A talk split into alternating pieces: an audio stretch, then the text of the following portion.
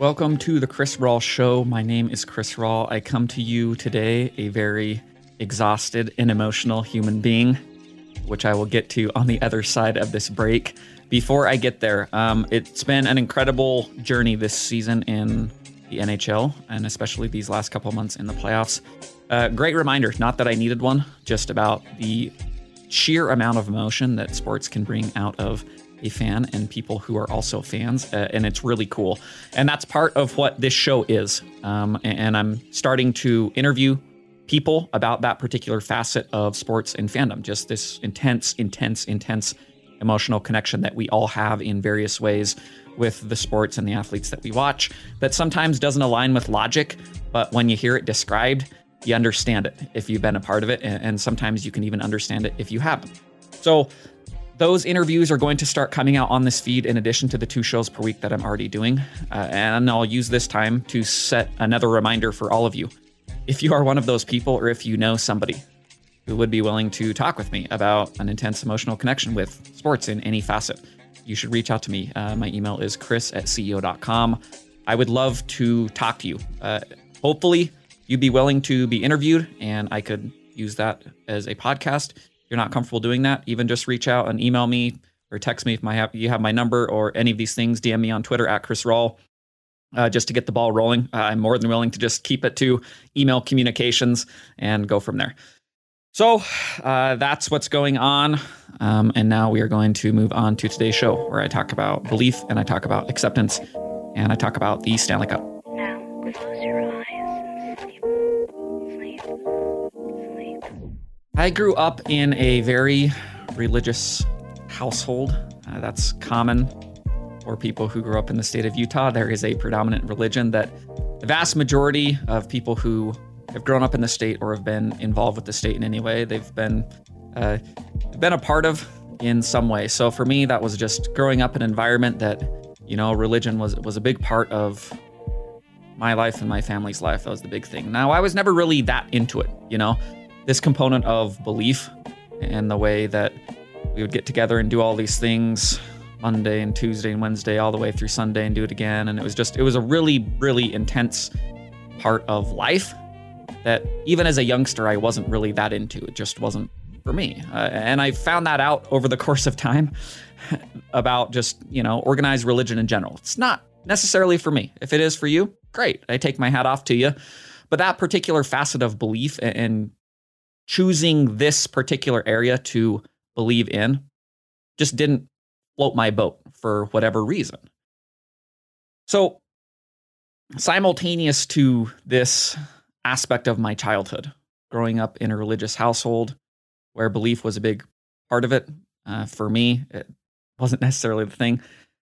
I was turning into a, a, huge sports fan. This was very early on. You know, it starts with college football when I'm seven years old, and it spawns out into these other sports, basketball and hockey and baseball, and little by little, that strangely enough because becomes one of the areas that actually teaches me a lot more about that particular word, belief, than the area you think that, that it would. This religious upbringing.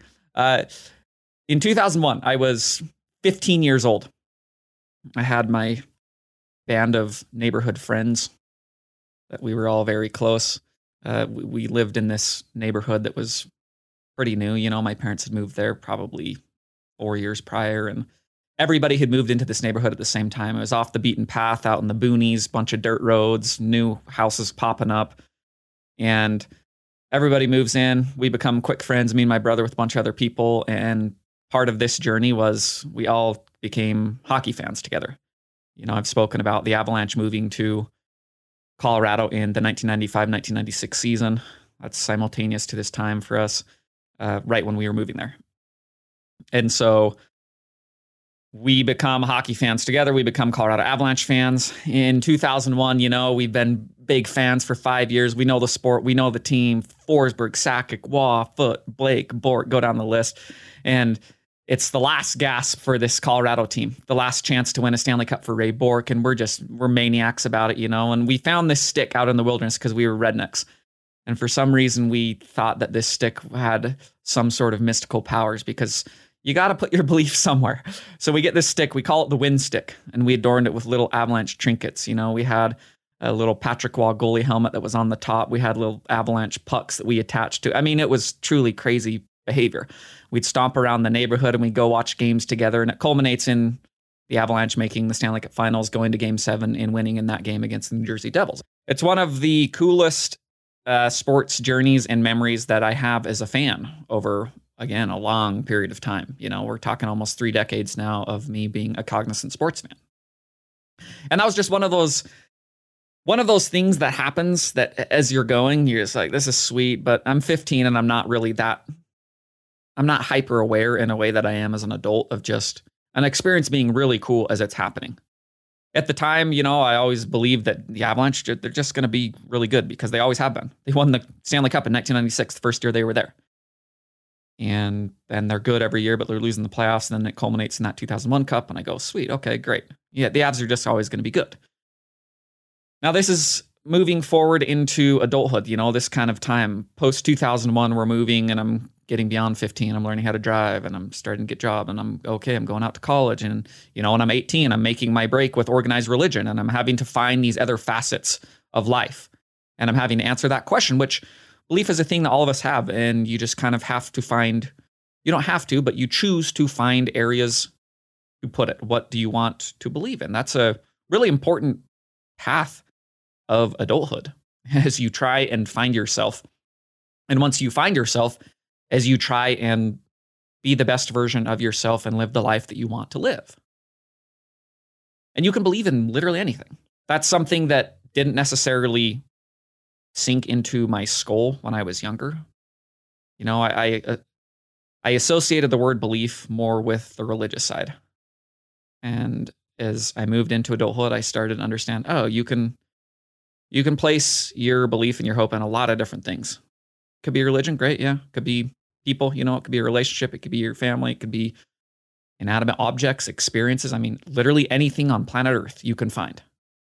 You can say, all right, for whatever reason, this has this has attached itself into my brain, and it's an area that I'm going to kind of go after. So for me, part of this journey was as I looked for places to place my belief, you know, tried to find areas that I wanted to pursue. For me, the area that I honed in on was belief in myself. That was an area that I really liked. I loved the idea of. You know, religion, it's more about giving yourself up to other things. And, and again, that didn't resonate greatly with me when I was young. And strangely enough, as I've gotten older, that particular idea of just eh, giving yourself up to other things I've done a, a, full circle on, and I'll get a little bit into that as we go on throughout the show. But the belief in self really appealed to me because I liked the idea that, yeah, I have a lot of things that I trust in myself to do, and I believe that I can do them. And I like the idea that when things go south, I'm the one who had the say in it, and I can either try and get better at it, or I can acknowledge I'm not very good at this thing, and it's probably time to move on and acknowledge my deficiency in this particular way. I really like that idea of belief in self, something I've really grasped to more and more and more and more and more as my life has gone on. Now, the perfect synopsis of that journey for me has been the game of golf. I've talked about that a lot, and I'm going to revisit it today because it, today is a day where a lot of different threads over the last 20 years have come together, and hopefully they make sense. Game of golf and my road to shooting a competitive round under par. That was a lot of years. And again, I've spoken about that. And I want to speak to it again because it is truly one of the most breathtaking journeys I've been a part of. Because it's centered on that aspect of belief and just countless repetitions, countless repetitions. And it always seemed so far away for years and years and years. And meanwhile, I was putting in work and I was believing, but in the dark corners of my mind, I'm going, it's really hard to do that. And very few people who get involved with this game are capable of doing that. And, you know, maybe you just won't necessarily have the skill, but keep trying, you know? Trust that you can put in the work, trust that you can develop the skills, trust that you trust that you have the skills, trust that you've you can in just one 18 hole round, you can find the way to not necessarily master, but channel all the different facets of this particular game the emotional stuff, the mental stuff, the physical stuff, all of these different threats. Trust that maybe it'll come to fruition at some point. And even throughout that, it was just, again, it seemed really far away, even as my skills got better. Um, and then one day it happens. And I actually want to read what I have written about that particular moment because it is incredibly pertinent today. So this is about the first time that, you know, I went under par in a competitive round. First time I shot under par was a magnificent moment in my life. I'm not ashamed to admit this. Regardless of the activity or accomplishment, sinking a large amount of time and work into something, then seeing that rewarded is an incredible feeling. When I began life as a golfer, I couldn't imagine scoring in double digits for an 18 hole round. And then I got better and couldn't imagine breaking the 90 barrier, then 85, then 80. When I began shooting in the 70s, an under par round seemed both within reach yet very far away. I continued practicing and improving. And one Saturday at the Oaks, I stepped onto the 18th tee at 2 under. My body was literally trembling, and at one point, I thought my heart would pound through the wall of my chest and scamper off into Canyon View Park. I had trouble breathing. All I could think about was two years of work and one immense wish don't fuck this up. My tee shot went approximately 100 yards but in play. I bunted my way to the green, had a 6 inch putt for bogey that I marked and lined up, and when I tapped in, I nearly passed out. That's the honest truth. Everyone in my group was overjoyed on my behalf. They gave me the scorecard, and I spent the rest of the day driving around and showing anything friends, family, strangers, animals, inanimate objects, the results. To this day, my sister has a picture of me grinning ear to ear and pointing at the scorecard. She says it's the truest depiction of happiness she's ever seen. End quote. So that's, for me, that's belief at its best. It, it has a point that you can tangibly point at and understand and say, oh, this was the culmination of a long time believing in something that had not to that point existed. You know, and that's a very rare experience. It's very rare that belief aligns as neatly as it did that day for me. Very, very, very rare, actually. I could probably count on one hand the amount of times in my life, in whatever facet, belief has crystallized into that form. Very, very, very rare. So when you understand it in that way, and you go, well, okay, that's really cool. That's an incredible journey. And I love the idea that there's this capstone to this kind of arduous mental journey. You know, belief's a really scary thing. It's just putting yourself out there in hopes that something will happen without the understanding that it ever will. You know, that's a really scary journey. I, I take my hat off to literally everybody who engages with that journey in any facet. You know, it's putting yourself out there and exposing yourself to probably being disappointed or sad or heartbroken in some type of way. So when you understand that, you, you kind of look at it in the reverse. Uh, I'm a big meditation person. I love that aspect of just exploring the mind.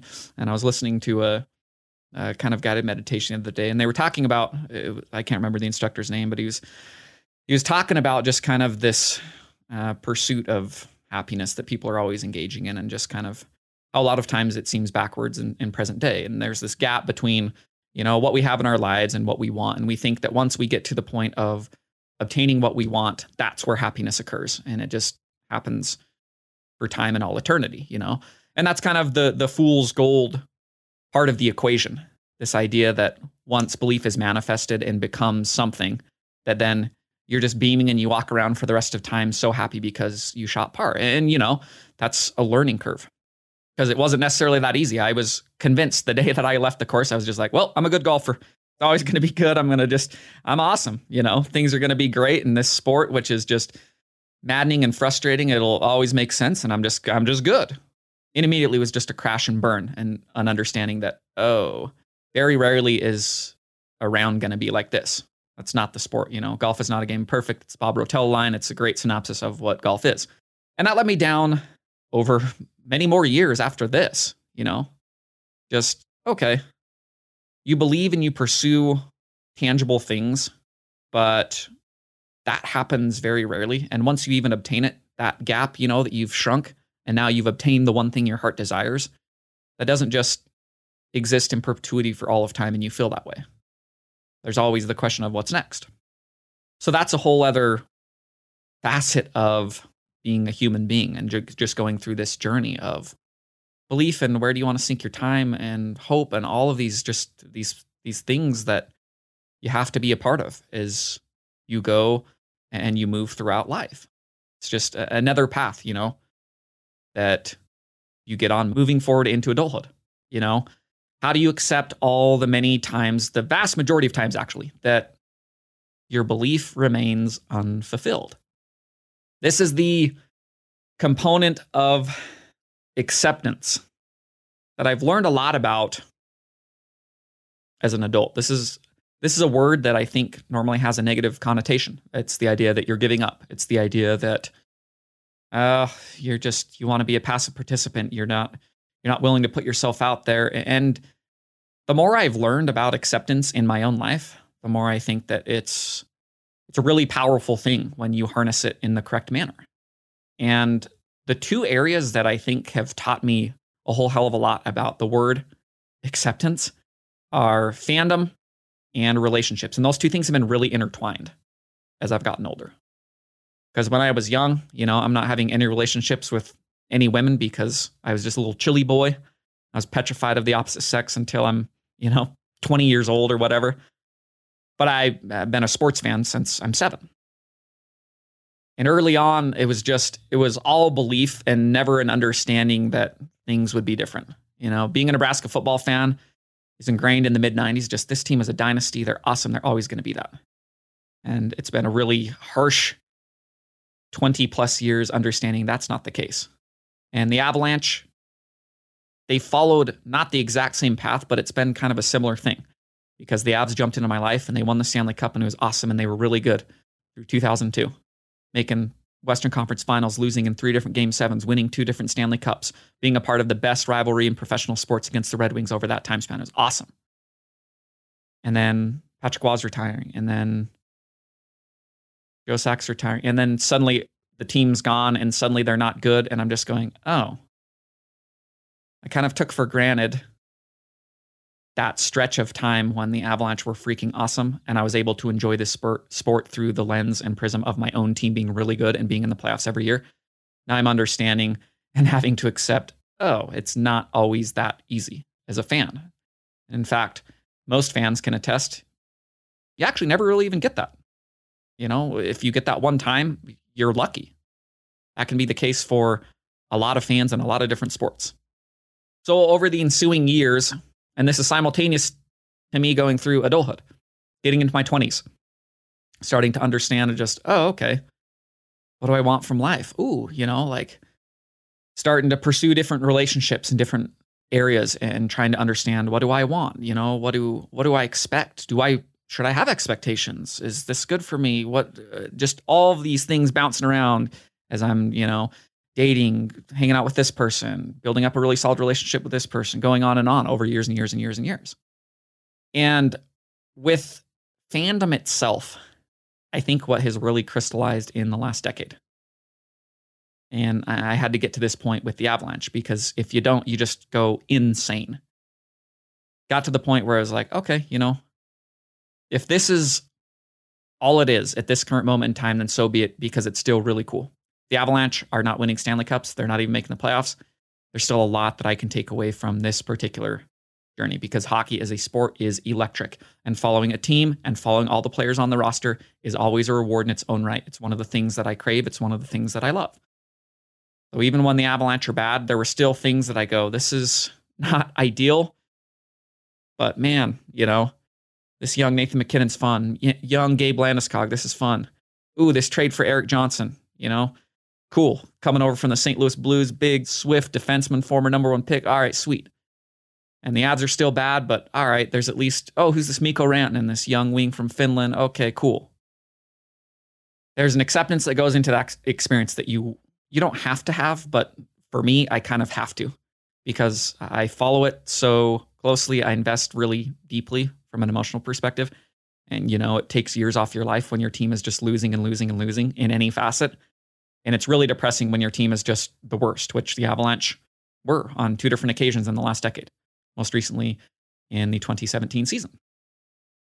So that type of acceptance kind of originated for me in fandom. You know, that's decades of experience there. But as it was happening, I think it really ingrained itself in my mind and spread outward into other facets of my life, especially with relationships, you know, as I've tried this and tried this and this hasn't worked out here and this hasn't worked here. And, you know, how do you make sense of just this crazy, always evolving situation that you're a part of? What are things that you can extract that provide meaning and solace and comfort, even if you don't necessarily get to the end and say, oh, this is going to exist forever in perpetuity? This instead, this was just a specific moment in time or stretch of time.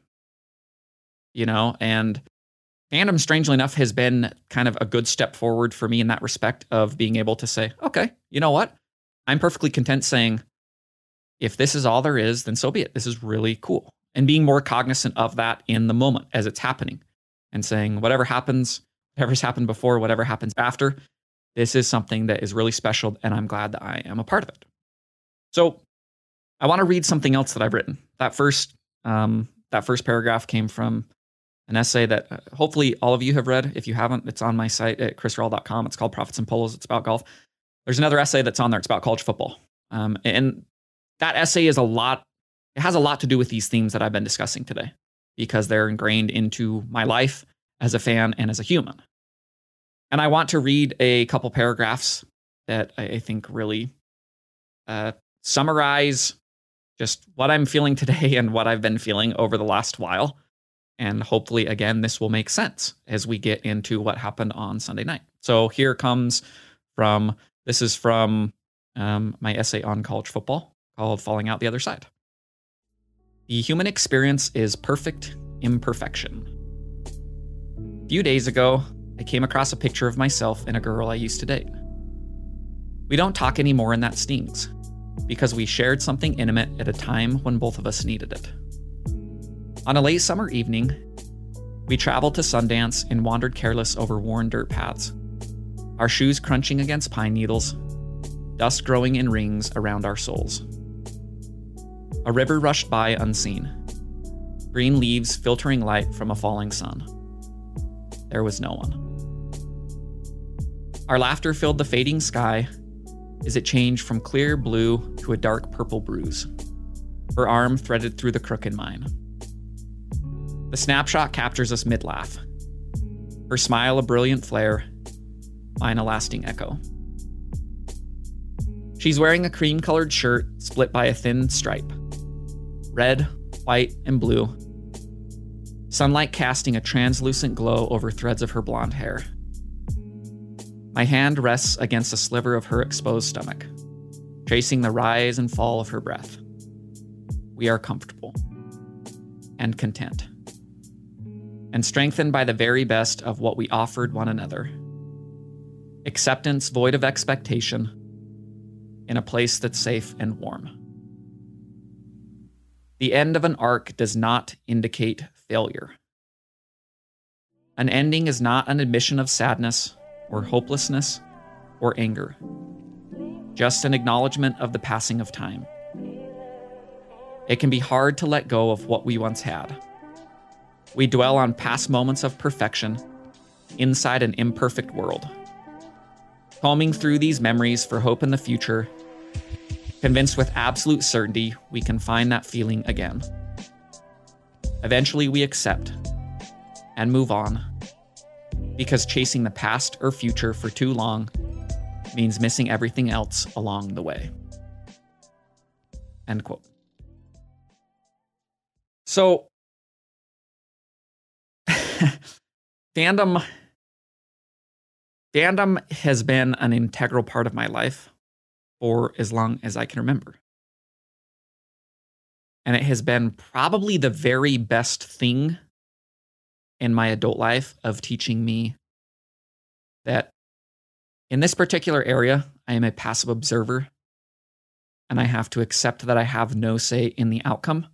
And if you understand those things and you want to be as happy as you can possibly be and live life as full as you can live it, then you got to say, all right, so I have to take from this what I will. You know, it's it's kind of the idea of what can maybe the situation's great, maybe it's not. That's kind of irrelevant. Goes back to a lot of uh, teachings that are ingrained in the world of meditation. Just you can find whatever you want from literally any situation, no matter how negative or how positive it may seem to an outsider. You can choose to extract from the situation what you will. That's a really incredible thing if you can channel it correctly. Sometimes I can, sometimes I can't. It's hard to do. I'm sure all of you know that. Um, and I wrote that line, uh, convinced with absolute certainty we can find that feeling again. And I've gone through life, and I would say the last decade. And I'd say I'm never at the point now where I'm convinced. You know, whatever has happened in the past, I never in present day sit there and go, I'm absolute certain, I'm absolutely certain that this thing is going to happen again. But because it's happened before, and sometimes even if it hasn't happened, that belief component moving forward, I go, I know that it's possible to experience that feeling again. I've experienced it before, or if I haven't, I understand and believe that it exists somewhere out there. And I'm more than willing to say, keep putting yourself in position and just trust that maybe that manifests someday. So that leads us into Sunday night. Game six, Colorado, Tampa Bay. Stanley Cup's on the line. It's one of those just it's one of those how do you find a way to win type games that Tampa has mastered over the last three years. That Colorado is still trying to find their way up through Sunday night. Just Stanley Cup playoffs demand everything and anything out of the team that will win it. Sometimes it's impossible to understand what it takes to win until you've lost a lot. Colorado, okay, you're checking off the boxes the last few years. You're losing these heartbreaking game sevens. One goal game to San Jose. Overtime loss to Dallas Stars, just a true punch right in the gut. Last year's game six to Vegas, just emotional turmoil. And you're watching Nathan MacKinnon in his post-game press conference after the Vegas game saying, I haven't won shit. And they're asking him, what do you guys need to be better? He goes, I don't, I just, I don't know. You could tell he's just trying to process this incredible disappointment for a player who said in that interview, he goes, you know, I I thought we were the best team in the league this year, and just for whatever reason, we didn't win.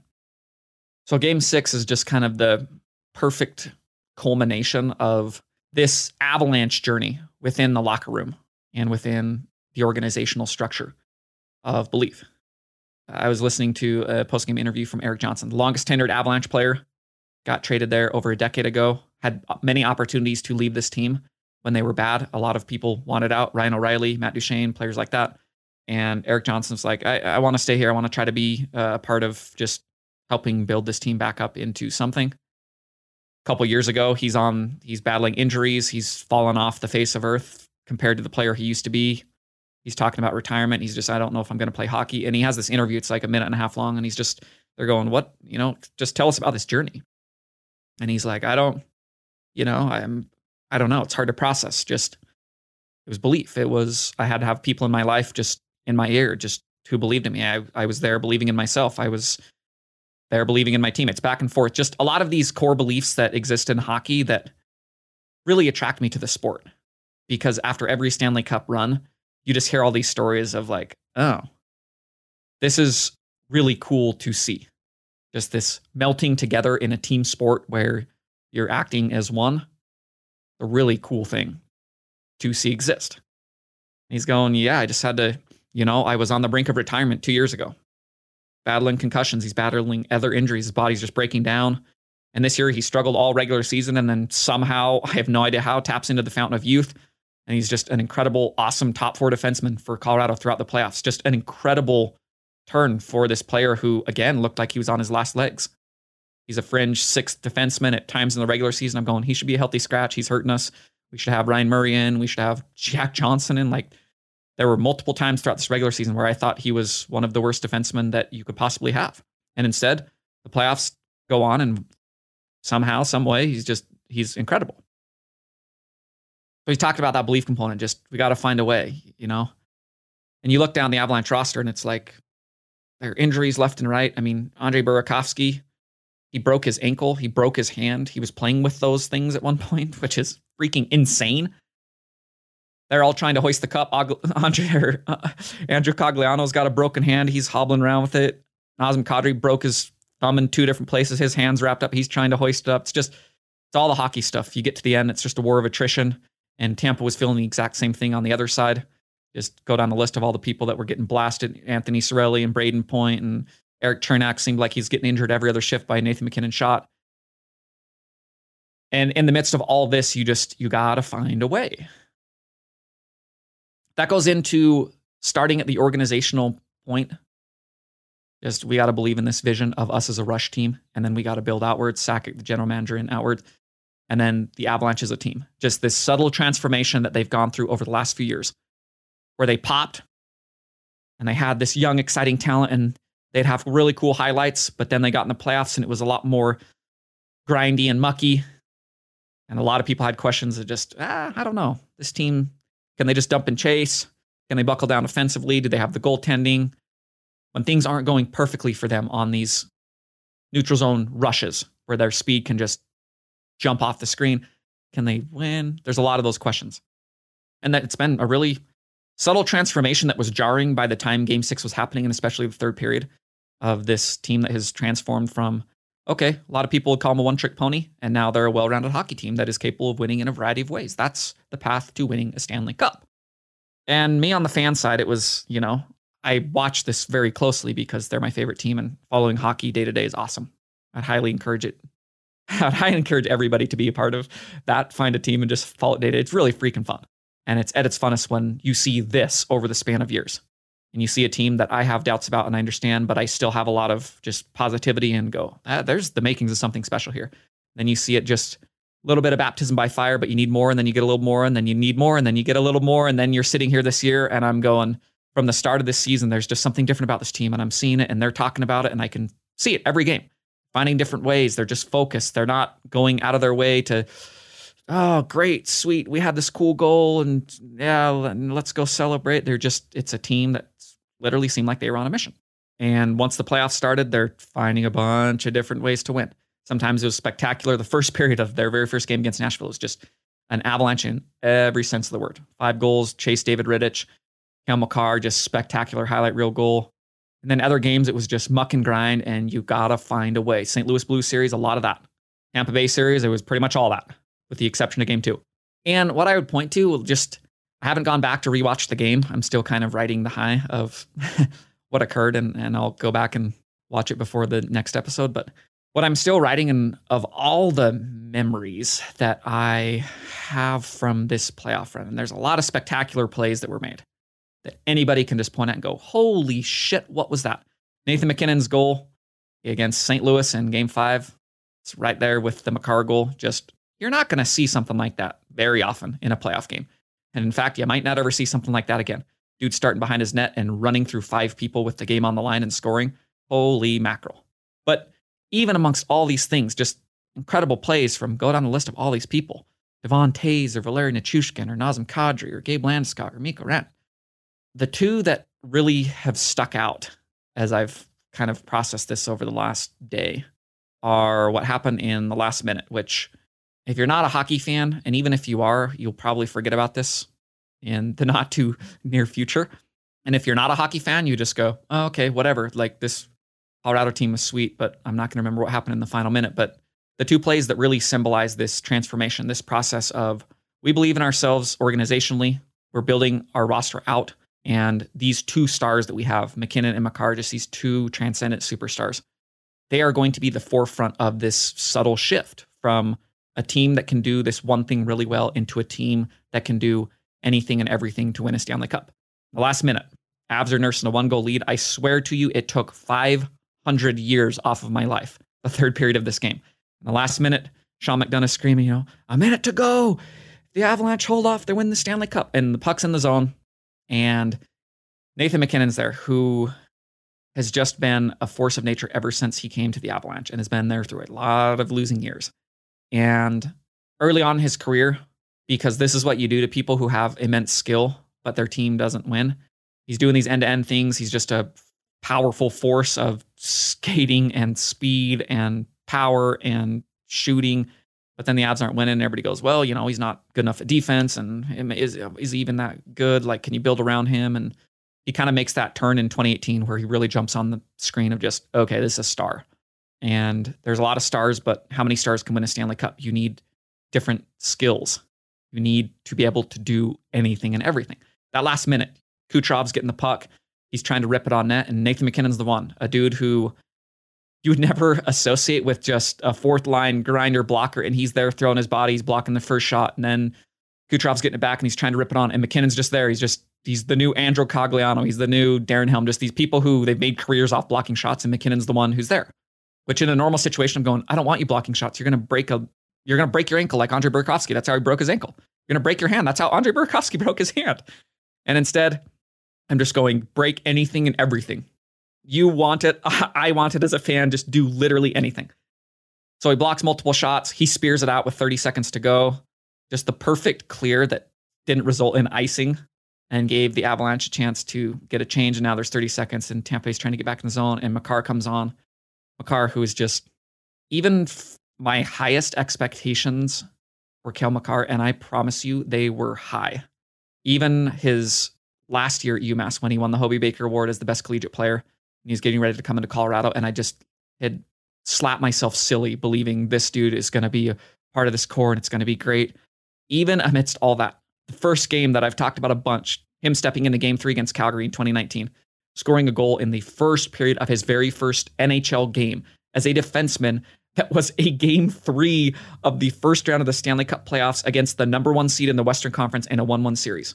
Even if it's all those expectations, I, I, I truly couldn't have envisioned what this season has turned into. Just this star turn, best defenseman in hockey, one of the best, maybe the best player in hockey, wins the Conn Smythe Trophy, wins the Stanley Cup. And Makar, who just dazzles in every way, shape, and form. And me being just the most defensive person ever of Makar and MacKinnon because I've been the ride or die for these people since day one. I've heard stuff about Makar in the past where it's like, okay, yeah, I mean, the highlights are great in his offense, but you know, the okay, well, what about the defense? And I'm going, watch this guy play defense. Just watch it. He does everything at the highest level. I've never seen a player like it. And whatever the situation demands, this dude is just there. It's like a it's like a LeBron James. Just have so much awe for players that have talent and skill in every possible way. And you could just go and do the highlights at all times. And if that wasn't working, just say, all right, you know, I'll wait till the next time I can try and do that. And instead, it's just, what do I need to do tonight? I will go and do it. And the last 15 seconds, it's the second thing along with these MacKinnon shot blocks of just, this illustrates how you become a Stanley Cup champion. They enter the zone with 15 seconds to go. Andre Palat, and I'm screaming. I'm just like, just don't, just do anything. Just, I couldn't even think at this point. And Makar jumps. Palat gains the blue line and Makar is obviously the defender back on that right hand side, and he jumps the play in a way that you just wouldn't really be doing. You just try to, most players, actually, pretty much every player would just be like, okay, I want him to send it around the boards and they can try to dig it out and we can try and, you know, muck it up there and, and waste the time. And instead, Makar, because he's just a player who processes hockey in a different manner than others, he's just like, I'm to play defense how I play defense, which is I'll step up on that blue line and I'm going to bull rush Andre Palat, who's trying to hold it here and waiting for his people to enter the zone. And instead, Makar just runs right through him, pushes him and the puck out of the zone, and then just spends the last 15 seconds forechecking for the Stanley Cup. Buries it down there, goes and mucks it up against the glass. And Sean McDonough's going, fittingly, Makar is the one to forecheck this out. And I'm just like, this is this is everything. This is this is everything that you want as a fan. And it's incredible to watch this moment happen again. That was 21 years ago for me, where I'm just like, oh, I knew this was a theoretical possibility. There's been various points over the last two seasons for sure where I believe that uh, maybe this, maybe this, and then I temper that because I go, no, this is too hard. And even as this was happening in game six, I was just, I couldn't think of it. And it was only within the last five seconds when Makar had the puck and then they pinched it out. And I was just like, oh, okay. This is, this is my favorite team winning the Stanley Cup. This is the two star players on this team just showing out in really minute and nuanced ways that you'll never see on a highlight ever, but you need in order to win. So that that aspect, um, I, I'm going to get more into analysis later this week because I have a lot of things to say as far as team and individual that pertain to this Avalanche team, and I'm very I'm in a very good position to talk about that considering I watch every single Avalanche game and these playoff games multiple times. But today, I didn't want to get as much into that. I wanted to examine this strictly through an emotional lens and just this this journey that life can take you on that's really cool because it's never a given that you will find that feeling again something that you felt before for me 21 years ago or maybe something that you've actually never even been a part of that you just think about and go maybe it happens i'm not going to sit waiting for it because i got to go and live life but maybe it will uh, and for me you know 21 years later amidst all the turmoil of this last decade the Avalanche being the worst team in hockey five years ago. A couple years before that, worst team in the Western Conference. It's all the turmoil of that. You know, it appears, just appears out of, not out of thin air, but it appears kind of just in a way that you're never really prepared for. I guess is probably the best way of describing that. And so I get to watch those last five seconds and then the buzzer's going off and I get a shout and I get a scream and I get a high five and I get to just, I get to sit down and just bask in the celebration and just get a bunch of text messages from my friends, just all the things that, you know, it, it's just, it's awesome. Um, and I get a reminder, one that, one that I periodically need because fandom can be a grind sometimes. But, you know, there are things in life that can be grind sometimes. Everything can be a grind sometimes. And so you just you need a reminder sometimes that when well when things go your way, you know, uh, when when sports are good, there is nothing better.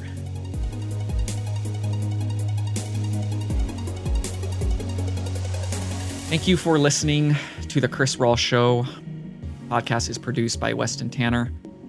Um, if you have an emotional connection to sports, you should reach out to me. I'm going to be interviewing people on this feed about the emotionality of sports, just what it can bring out in you from a feeling and emotional perspective. Really cool stuff. Uh, the things that I've talked about today. Um, so if you're one of those people, if you know somebody like that, you can DM me on Twitter at Chris Rawl. You can email me, chris at ceo.com. You can just find me. Just literally find me. I don't care. Find a way. um, and hit me up, and we can kind of go from there. Uh, so thanks for listening today. Um, and I'll be back on Friday to presumably discuss more Avalanche. All right. Thanks.